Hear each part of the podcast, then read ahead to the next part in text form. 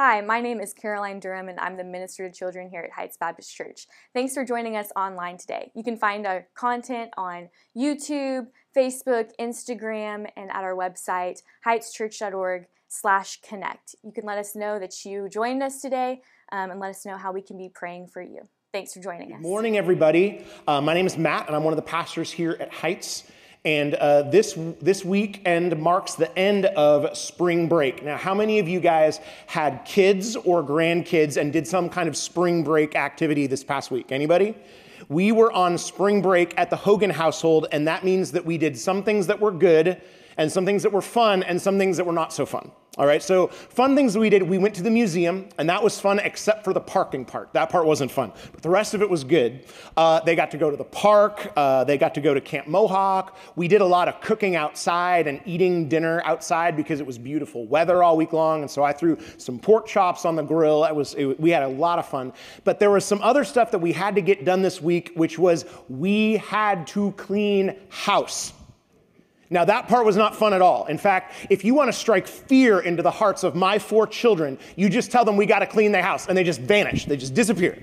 You know, they're, they're gone, they're outside, they're hiding in their room, they're sneaking, they're hiding in closets. They do not want to clean house. But we had some house cleaning to do because, you know, because we've got four kids, and so the place is always a mess, and we've got to try and keep the place. We've got to get to a point where we can function at least until the end of the school year, and then we'd try and clean it up again. So we were getting caught up on dishes, and we were getting caught up on laundry, and we were trying to find the floor in the kids' bedrooms. And I even told my kids, hey, all that beautiful artwork that you've written in permanent marker all over my walls, it's time to get out the magic eraser, and we're going to try and make some progress on some of this stuff. And I told Hannah, I said, Hannah, if you're going to write on the wall with permanent marker, don't write your own name. You write your sister's name. You get in less trouble that way.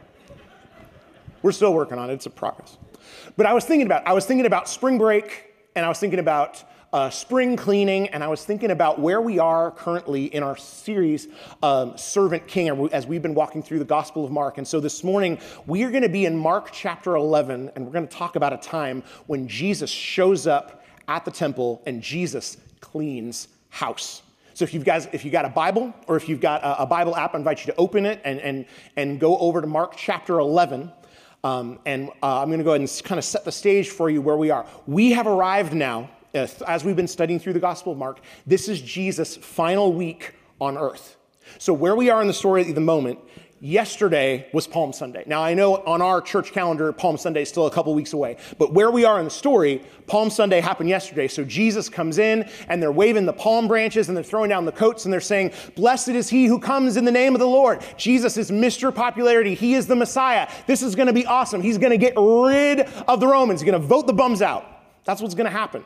That's where we're at in the story. And so Jesus triumphantly marches into the temple, and then it's really interesting what happens. I'm going to pick it up in Mark chapter 11, verse 11. This is what it says And he entered Jerusalem and went into the temple.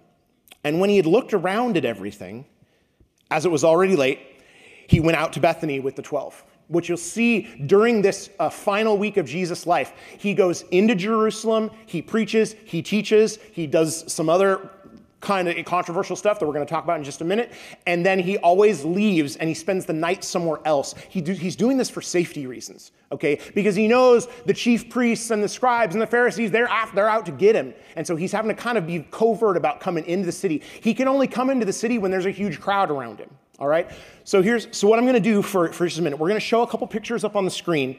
I'm going to give you guys a picture of what it is that Jesus saw when he walked into the temple. Let's go and throw that first picture up. Let's see what that looks like. Okay, so there's an example. That, that's actually a model of what Herod's temple would have looked like in Jesus' time. All right, now the, the temple in Jesus' day was one of the wonders of the ancient world. All right, Herod the Great, he was the king well, when Jesus was born. He was a m- massive builder. He did all kinds of incredible building projects. And so not only did he enlarge the temple itself, that central sanctuary there, but he built these gigantic retaining walls. All right, and he leveled it out and he paved it. And so he created this huge plaza surrounding the temple, and that was called the court of the Gentiles. I think I've got another picture up there that'll give you kind of a look of how this looks. Now, I want you to keep that in mind, this Gentiles courtyard, because we're gonna that's gonna come important in the story in just a moment here. So, what would happen is people from all over the ancient world would go to Jerusalem to offer sacrifice, and if you were a Jewish male above a certain age, you would go once a year and you would pay your temple tax okay? But here's the thing you would never want to bring an animal with you because if you brought an animal with you, bring, transporting an animal is a logistical nightmare, all right? Any of you guys ever had to bring a dog or a cat in a car? All right, it's not fun. It's even worse than riding with your kids.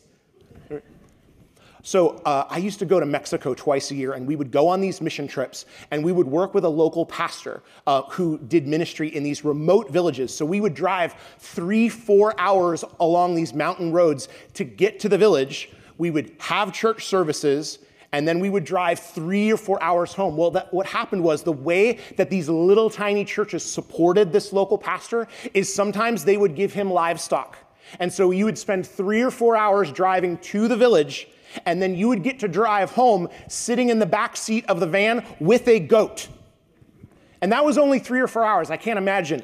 Long story short, traveling with animals is not a whole lot of fun. So, what would happen was people, when they would come to offer sacrifice, they wouldn't bring the animal with them if they lived far away. They would buy the animal there in Jerusalem, all right? And these were animals that were, they were kosher, they were, you know, uh, priest approved, they didn't have any defects, they were the right kind of animals. In the same way that you wouldn't bring an animal with you because you would buy one there in the city, you also had to pay your temple tax.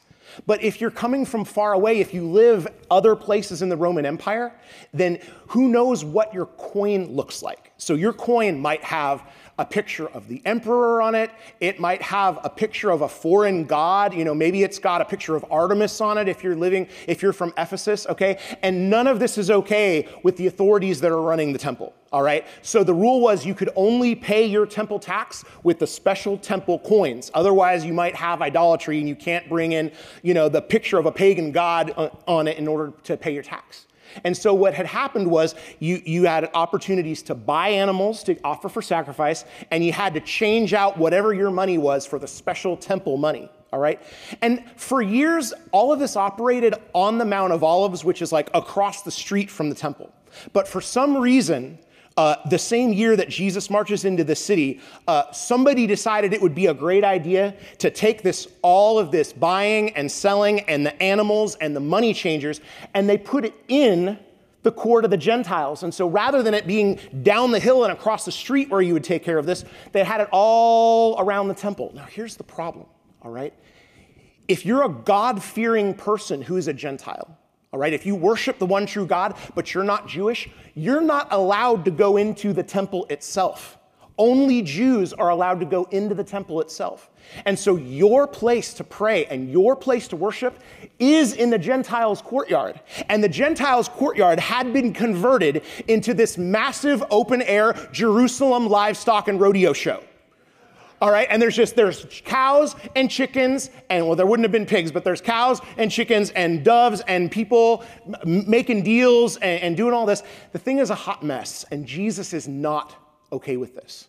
So just to, to give you so put that in your picture and we're going to go ahead and pick up the story in mark chapter 11 i'm going to start reading at verse 15 this is what mark tells us.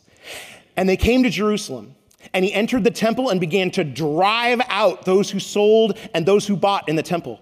And he overturned the tables of the money changers and the seats of those who sold pigeons. And he would not allow anyone to carry anything through the temple. And he was teaching them and saying to them, Is it not written, My house shall be, ca- be called a house of prayer for all the nations, but you have made it a den of robbers? And the chief priests and the scribes heard it, and they were seeking a way to destroy him for they feared him, because all the crowd was astonished at his teaching. And when evening came, they went out of the city. Again, Jesus comes in, he says what he says, he teaches, he preaches, and then he leaves again for safety's sake. So Jesus shows up and he is hot. All right, this is not gentle Jesus, meek and mild. No, this is this is mad Jesus. All right, um, all four gospel writers uh, talk about when Jesus did this in the temple. John even says that when he goes after the money changers and the and the livestock salesman, he he's got a whip. All right? So the next time you've got your little uh, what would Jesus do bracelet and you're thinking to yourself, what would Jesus do? You just have to remember that throwing over tables and using a whip is, uh, is an option.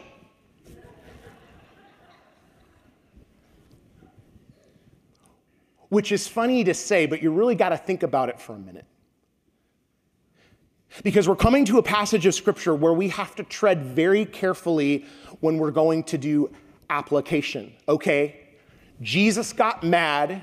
Jesus threw over tables. Jesus used a whip. I want to be like Jesus.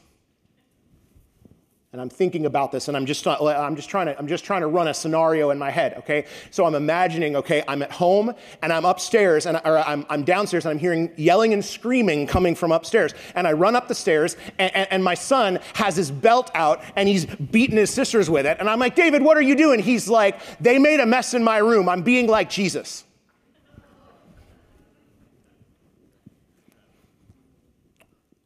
we always want to be the hero of the story. Sometimes, when we look at a passage of scripture, we, we always want to put ourselves in Jesus' place. But what I want to suggest today is we actually want to kind of turn it around the other way. And I want to say, rather than saying, How are we just like Jesus? Because let me, let me give you a spoiler alert you're not Jesus. Right? I want to ask us, How are we like the money changers? You know, it's, I, I think it's important to, to realize there is going to be, a, there is a place in the life of a believer, there's a place in the life of a church where we are called to call out sin and corruption and injustice out there. But we have got to remember that we also need to be worried about sin and corruption and justice in here. And, brothers and sisters, it's way easier to call it out over there to those people that they're doing it over there. It's especially easy when we're behind our keyboard and we're on social media and we're saying, Jesus turned over tables, I can too. You know, t- Twitter is not a good place, all right? But somebody tweeted something at me this week that I thought was just kind of insightful. They said, Yeah, Jesus did that once and he was God. This was not a regular practice of Jesus. This is something that he did one time in salvation history for a very specific reason. So, the moral of the story is don't get on social media looking to pick a fight. Don't look for places to go ahead and get angry and pick fights and have an argument because Jesus did it once. James 1:20 says the, that the anger of man does not produce the righteousness of God. Again, is there a place where we can have righteous anger? Is there a place where we call out injustice? Is there a place where we have to call out something that, that, that's broken and that's abusive? Yeah, yeah, there's a place for it. But let's be careful not to spend all of our time calling out other people. Let's make sure that we're looking inward as well. In the Sermon on the Mount, Jesus says it like this He says, Why do you work so hard to grab the speck out of your brother's eye when you've got a plank coming out of your own eye. We just have to remember it's always easy to clean up somebody else's mess. It's, uh, at least it's more fun. We were talking about this in life group the other day about, you know, the challenges of trying to keep the house under control when you've got little kids and they're not being terribly helpful. And, and we talked about, you know, it's, it's, it's way easier to do laundry at someone else's house than it is to do at your own house, or at least it's more fun you know, get together and, and, help somebody else out rather than do your own thing. But as believers, we have to always be careful that we don't fall into the, the trap of always looking out there. We need to be willing to look in as well. If you want to clean house, you got to start by cleaning your room. If you want to change the world, you have to start with your own sphere of influence. You have to start with yourself. You have to start with your own relationship with God. You've got to start with your own family, and then it goes out from there. I heard a very wise man once say that when, when you pray for revival, Lord, we need revival, what you need to do is make a square in duct tape on the floor and stand in the square and say, Lord, let there be revival and let it start inside this square. Lord, let there be revival and let it start with me. And then that revival that starts in your heart will radiate out and begin to change the world. But I, want, I, want to, I just want to drill down very carefully on what Jesus says about what's going on in the temple and why it's a problem for Jesus, because I think that we, we, we have an idea of why Jesus has a problem with this that's, that's maybe a little more shallow than is going on. I'm going to go ahead and pick up in verse, um, in verse 17. And this is what Jesus says. He says, And he was teaching them and saying to them, Is it not written, My house shall be a house of prayer for all the nations? but you have made it a den of robbers. And see, what Jesus is doing there is he's actually using two different quotations of scripture one from the prophet Isaiah and one from the prophet Jeremiah.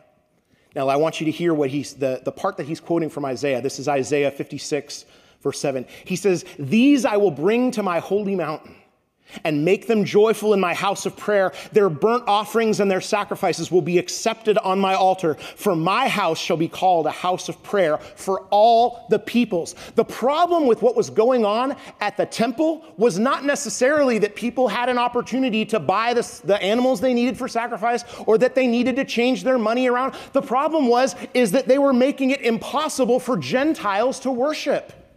They had excluded and crowded out anybody who wasn't Jewish.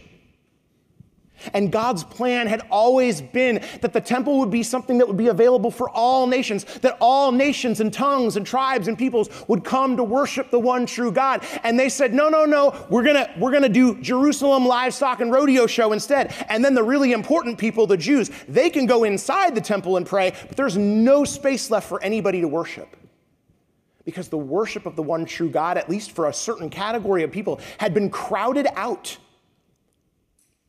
by the buying and the selling and the changing of money.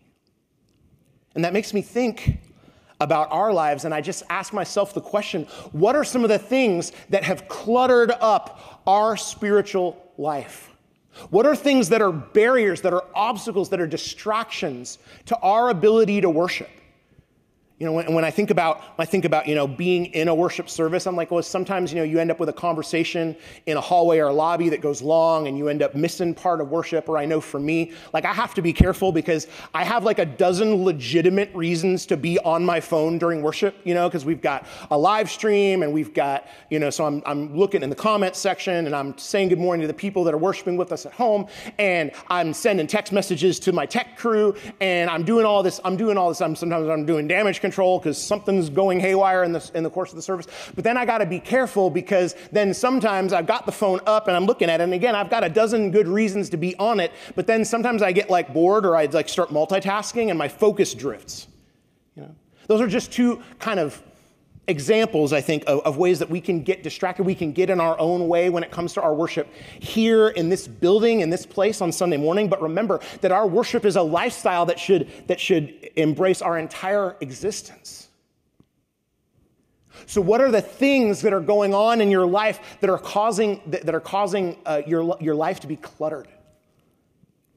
You know, when I have a conversation with, with somebody that I haven't seen in church for a while or somebody that I know doesn't, doesn't really doesn't go to church or is, is, struggling finding time to, to read scripture or to, to be in the word or to pray, they always I, I ask them, hey, how's it going? So what's going on? They always say the same word. What word is it? I'm too busy.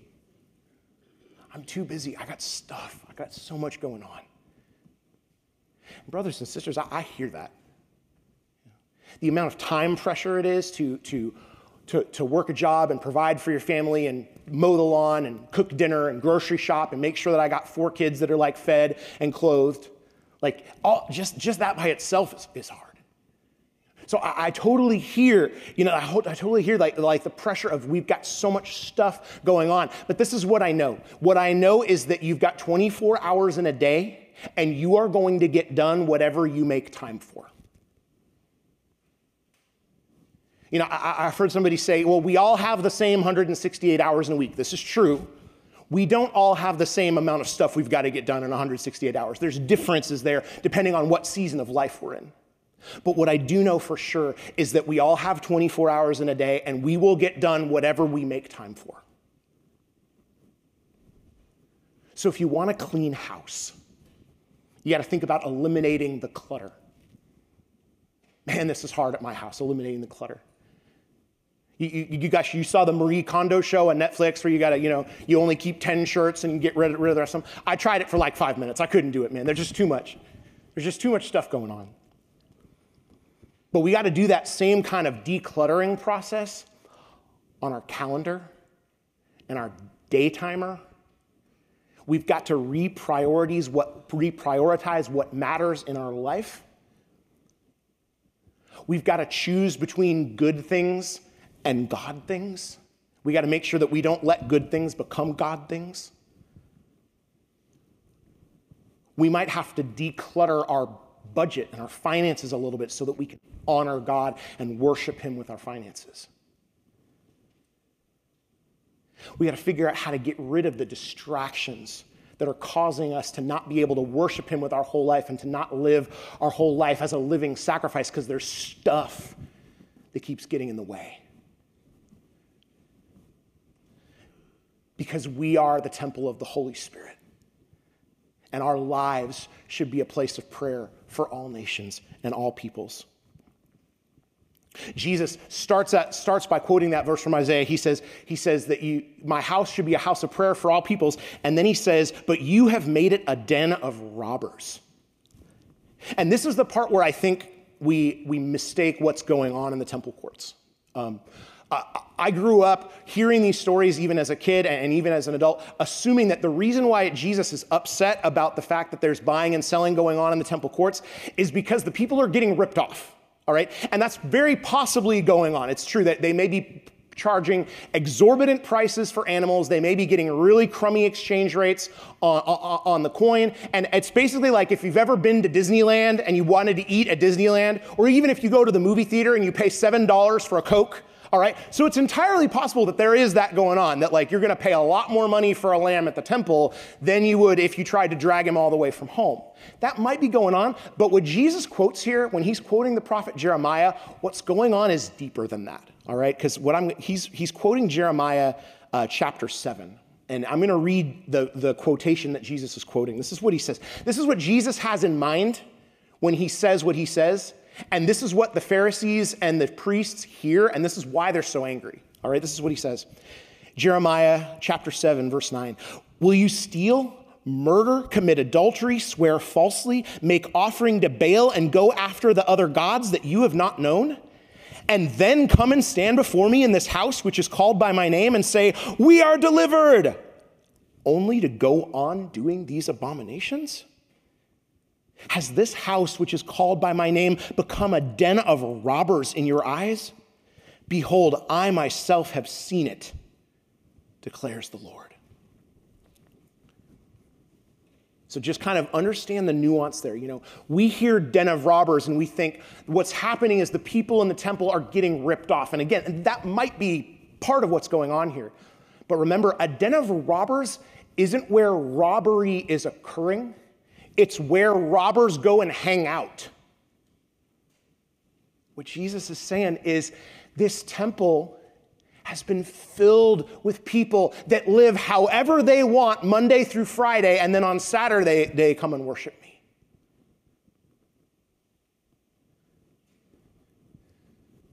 They're saying they're living a life that does not reflect what it means to be a believer in the one true God. They're just doing whatever they want, and then they're showing up on, and then they're showing up on Saturday, again, Saturday instead of Sunday because it's old, it's you know Old Testament, and saying we're we're forgiven, we're forgiven, and that's not the way it's supposed to work.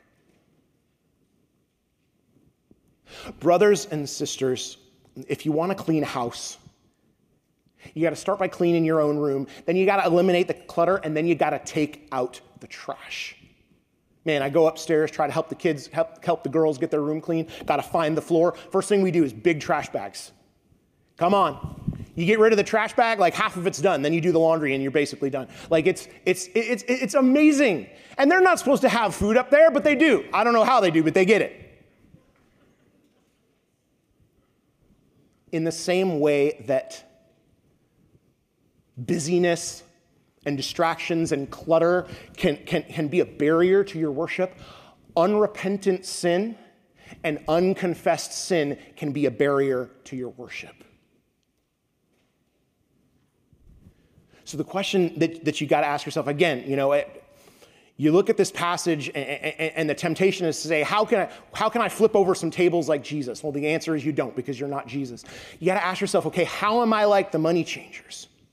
What kind of stuff do I need to clean up in my old life? And you got to take a look at that and say, what are the, what are the stuff? Where are the strongholds? All right? What's the stuff that I'm continuing to struggle with because I'm sort of, I'm, I, I've given my life to Jesus, but not that part. That part over there, no, no, no, that's mine. Or ah, I don't want to deal with that stuff. That hurts too bad. I don't, I don't want to think about that. I don't want to talk about that. I don't want to work through that. If you want a clean house, you got to take out the trash. I think of it, I think of it like this. Um, Eric Mason, he's a, he's a pastor. I heard him explain it once like this, and, and I just thought it was really profound. Eric Mason says, okay, so there's two kinds of people that come over to your house, right? And he talks about having little kids like, like I've got, and you know, so when you got little kids, the place is always a mess because anytime you try and clean up, it's like trying to brush your teeth while you're eating Oreos. I mean, it's just like it doesn't matter what you do five seconds later, it's, it's worse. Like you can spend all day long cleaning and it doesn't make any difference because the kids have spent all day long uncleaning. And so you get two kinds of people that come over to your house. You get people that come over and you go and meet them out on the front porch. You close that door behind you and you're hoping that they're not going like this trying to look over your shoulder. And you say hi and you, you know, and you take care of what's going, you do, you do business and you, you hang out, you hang out and sit on the tailgate and talk for a minute and, you know, have a conversation and you visit, but you don't let them in because you don't want to see the mess. You don't want them to see the mess. But there's another kind of person that comes over to your house and you just open the door, you let them in. Oh, I'm so glad you're here. Come on in. Because this is somebody that you know and that you love and that you trust. And you know what they do when they come in? They just start picking up. Any of you got anybody like that in your life that comes over to your house and they just start, they start picking, well, where's, where's the vacuum cleaner? Where's the trash bag? That's a true friend. That's somebody that you, that's somebody that, that loves you and cares for you, and you know that you are loved and you are cared for by that person, and you trust that person to come in and help clean up your mess.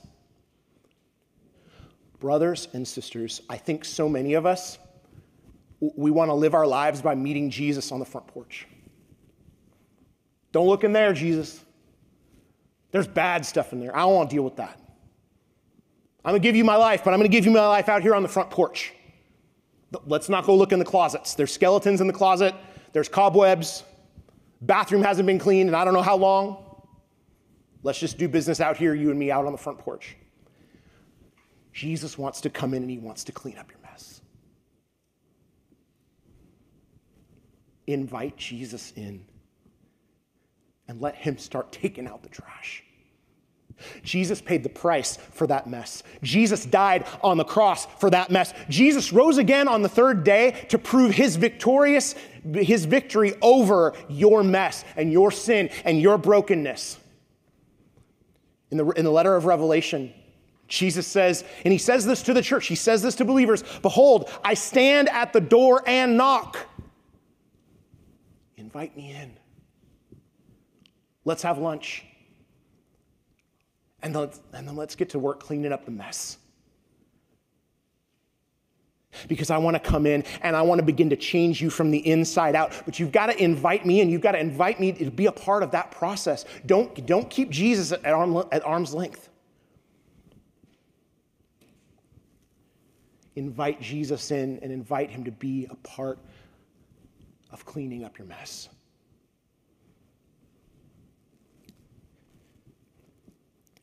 If you want a clean house, you got to start by cleaning your room. You got to eliminate the clutter. You got to take out the trash, and you got to invite Jesus to be part of your mess. And that's, and, and that's why cleaning house is so important. But you know, there's another, ter- there's another way that we use the phrase clean house. This is the part that, you know, when I say clean house, it, it strikes fear into my kids. When I hear somebody say clean house in this other way, it's the part that strikes fear into those of us that are adults. Anybody who's ever lost a job? Because clean house means the new boss came in and he fired everybody.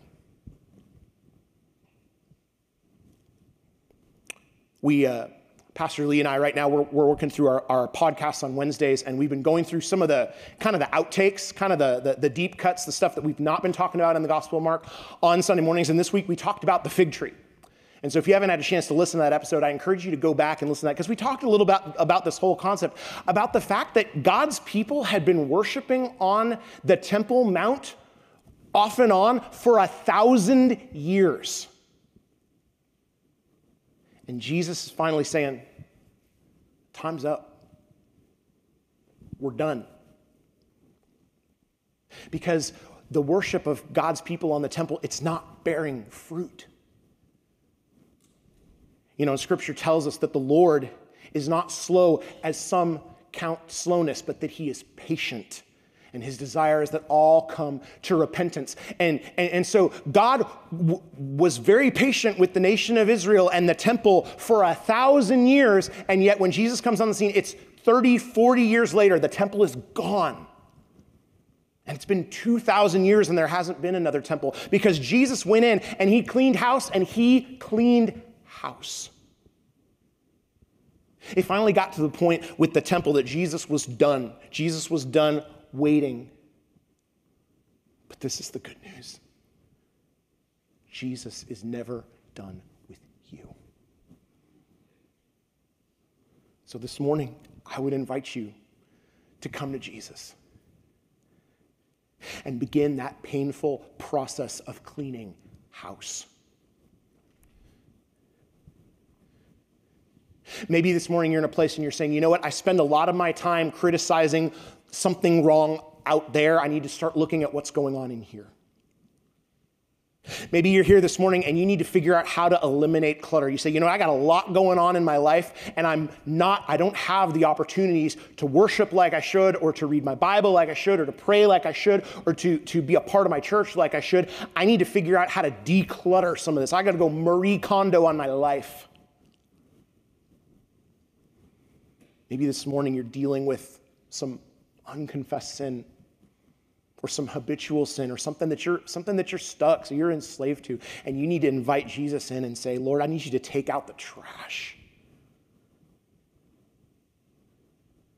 Because Jesus is never done with his people. Let's pray together. I want to thank you for joining us and watching today's message. And I want to just go over a quick story with you that's a really important story in the Bible and it means a lot to me. It's about a man by the name of Nicodemus. See, Nicodemus was a guy who pretty much grew up going to church all his life. And one night he comes to Jesus, and it's late in the evening, and he sits down with Jesus and he essentially asks him a question Jesus, how do I go to heaven? How do I get into the kingdom of God? And Jesus responds in John chapter 3 that you have to be born again. Now, Nicodemus asked a very practical question we all would think, well, how in the world can someone be physically born twice? But Jesus wasn't talking about a second physical birth, he's talking about a spiritual birth, that you have to be born again. See, the Bible tells us in Ephesians chapter 2 that without Christ, our spirits are dead, that we're not able to worship God and love God and honor God. But then when we come to Jesus as the Lord and Savior of our lives, Jesus helps us to be born again. He gives us new birth and our spirits come alive. And so Ephesians chapter 2 again then says, Then by grace you have been saved. It's not a work of yourself, it's the work of Jesus in your life. But listen, that has to be received. You have to receive that gift of grace in your life and believe that Jesus Christ is the Lord and Savior of your life. As simply put it this way Did Jesus do everything he possibly could do to save you on the cross? Or is there something else out there? Is He the only way, or are there other ways? You know, the way to be saved is to say Jesus Christ is the only way to heaven. And friend, when you place your faith and trust in Jesus and Jesus alone, Jesus forgives you of all your sin, past, present, and future. And when you die, one day He will take you to be with Him in heaven. And so when you think about the wonderful promises of Jesus, I want to encourage you today, right where you are, to receive them and believe in Him. And so, if you are ready to do that today, let's just bow in prayer. And I'm going to encourage you in your heart today to mean these words because this is what God says that when we believe in our hearts, that Jesus has died on the cross for us that we can be saved. So, would you pray with me? You can simply say, Dear God, today I believe Jesus is the Lord and Savior of my life. I'm placing my faith and trust in Him, in Him alone. Thank you for forgiving me of my sin and one day taking me to heaven to be with you forever. Thank you, Jesus. We pray in Christ's name. Amen. Amen. Friend, I want to thank you so much today for watching our message and encourage you. If you've prayed today to follow Jesus Christ as the Lord and Savior of your life, please let us know so we can come alongside of you and encourage you, help you take your next step of faith. You can connect with us at our website, heightschurch.org slash connect. You can even leave a comment here on this YouTube page, and we'll be in touch with you because we want to just come alongside of you and help you take that next step of faith. So until next time, thank you for joining us today, and we'll see you soon.